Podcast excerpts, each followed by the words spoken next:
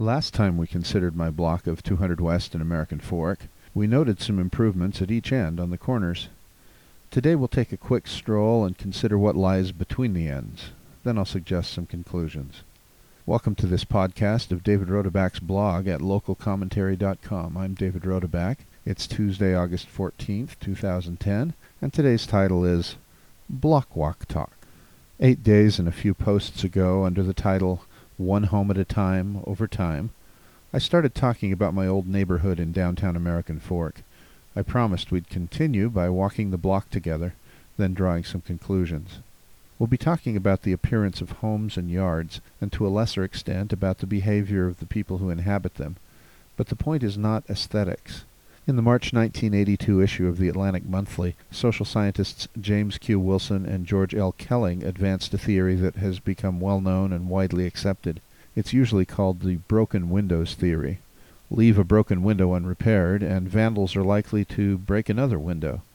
The unrepaired broken windows, or abandoned homes or cars, or dead or overgrown yards, or unremoved graffiti, or severely deteriorated paint or roofing, become a signal that no one cares about, or no one is monitoring and maintaining the property, and by extension the neighborhood.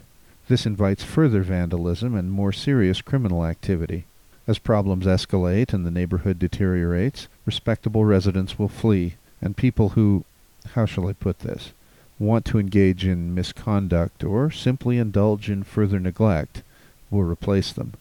Fixing those broken windows promptly and keeping the buildings and yards generally looking cared for and in good repair will signal just the opposite that this is a place where the norms of civilized non-criminal behavior are followed, where the residents care enough that it will be difficult to get away with petty or more serious crime. So if you want to improve a neighborhood, attract respectable neighbors, and encourage local criminals to take their criminal business elsewhere. Start fixing up the neighborhood and, and cleaning it up, and keep at it. Now that you know why we're looking, it's time to take that stroll. We'll start with a small home with a charming yard near one end of the block. It looks about the same as it did a dozen years ago when I moved in up the street. It hasn't changed owners in a lot more years than that. So things are both good and stable here. Further on is a home that was well kept in 1998, but then the widow who lived there died. The next family to live there almost destroyed it. After they left, it was uninhabited for years while the new owners labored mightily to gut, rebuild, and expand it. They finally moved in last year. Now they're replacing the sidewalk, and I think the yard must be next. This place is not back to its excellent condition of 12 years ago, but the recent trend is sharply upward, after a few intervening years as a full-blown eyesore, the neighbors are somewhat relieved and mollified. The next few places have changed over the past dozen years, mostly for the better. There's a rental home which was rather run down until the landlord put a neighbor couple to work restoring it. They did a nice job, so there's improvement. Another old home is rented as a duplex. It's not the nicest place on the block, but rentals don't have to drag the neighborhood down, and this one doesn't seem to. At least it's not an eyesore and it doesn't seem to be getting worse. Another home used to be a rental and was in rather bad shape a decade ago. An industrious couple rented it several years ago and persuaded the landlord to let them fix up both the house and the yard. Eventually they coaxed him into selling it to them. It's charming now and a good win for the neighborhood.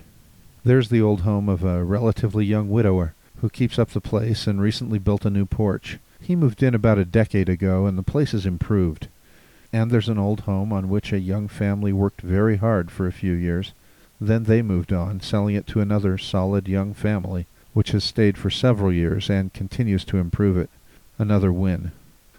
In the middle of the block is an island of stability. There's a pretty white brick home with a deep, beautiful yard. It has been in the family for generations, and the people who've lived there for the last few decades take excellent care of the structure and the grounds. There's a place which was bought more than a quarter century ago by a young married couple. They're older now, and they've since raised their family there. They've been maintaining and improving the place by the sweat of their brows the whole time, and they recently added a nice new room in back, preferring to expand their current home rather than to move into a larger one. Here's another well-kept old home and yard. The man who lives there raised his family there. His wife passed away a few years ago. The home and yard are still well kept. Across the way is a small home with a splendid yard.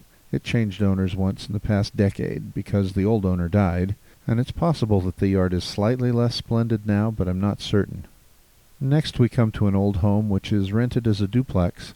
It was in poor shape when we moved in next door, and the young tenants were loud, coarse, and inclined to an assortment of illegal activities.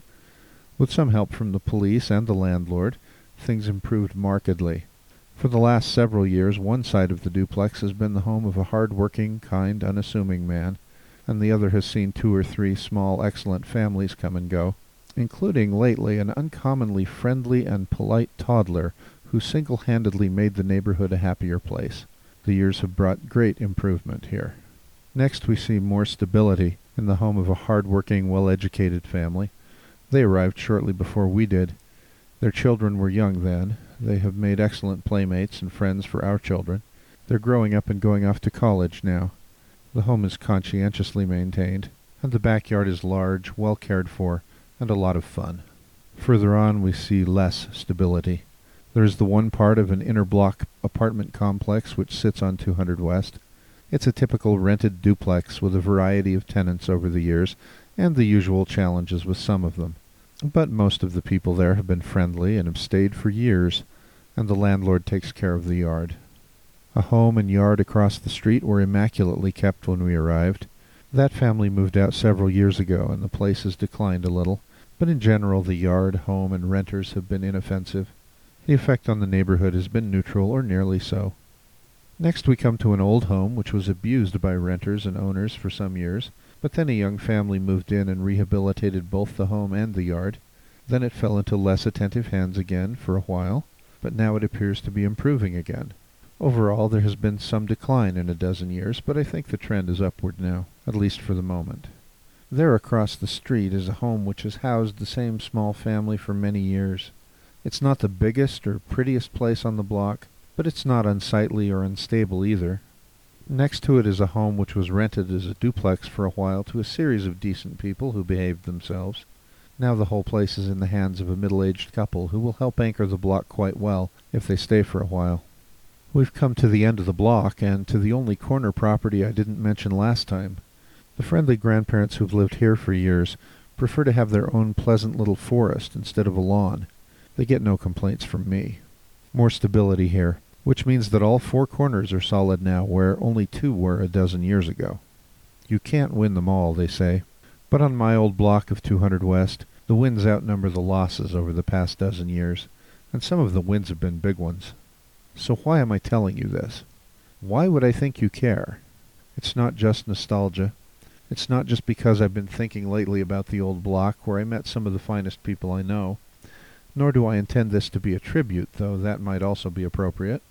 Instead, I'm trying to make a point about a neighborhood, or several points about neighborhoods in general, perhaps. Homeowners, renters, landlords, and policymakers might do well to realize that every property in a neighborhood matters. When one property owner improves a property, the neighborhood improves. When one owner lets a single property decline, the neighborhood declines. A new roof here and a new hedge there improve the whole neighborhood. Even little things matter more than you might think. A few flowers planted, weeded, and watered in one or two yards can affect the whole neighborhood. When neighbors help each other, things improve even more. One neighbor offers to pay for the materials if another neighbor will supply the labor to build a fence. A neighbor knows that another homeowner wants to put in a hedge but can't really afford it this year. The neighbor orders the plants and makes a gift of them. One neighbor advises another on the selection and planting of shrubs or the installation of a sprinkler system. Another neighbor makes tools and spare materials available to the people across the street who are making some improvements. Someone, I don't know who, did a thorough and careful job of edging my front lawn a few weeks ago, and the neighborhood looked a little nicer as a result. Rentals and renters don't necessarily pull a neighborhood down. Some of them, including a couple of my examples, improve it. But rentals do increase a neighborhood's risk of decline, Landlords who are sensible enough in business terms to care about both the quality of their renters and the condition of their grounds and buildings are good for a neighborhood.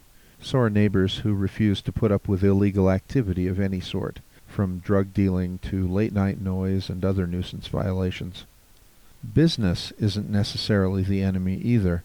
A stable and successful small business can anchor a block. And if you're lucky, provide good Thai food, like the Thai village does on my old block.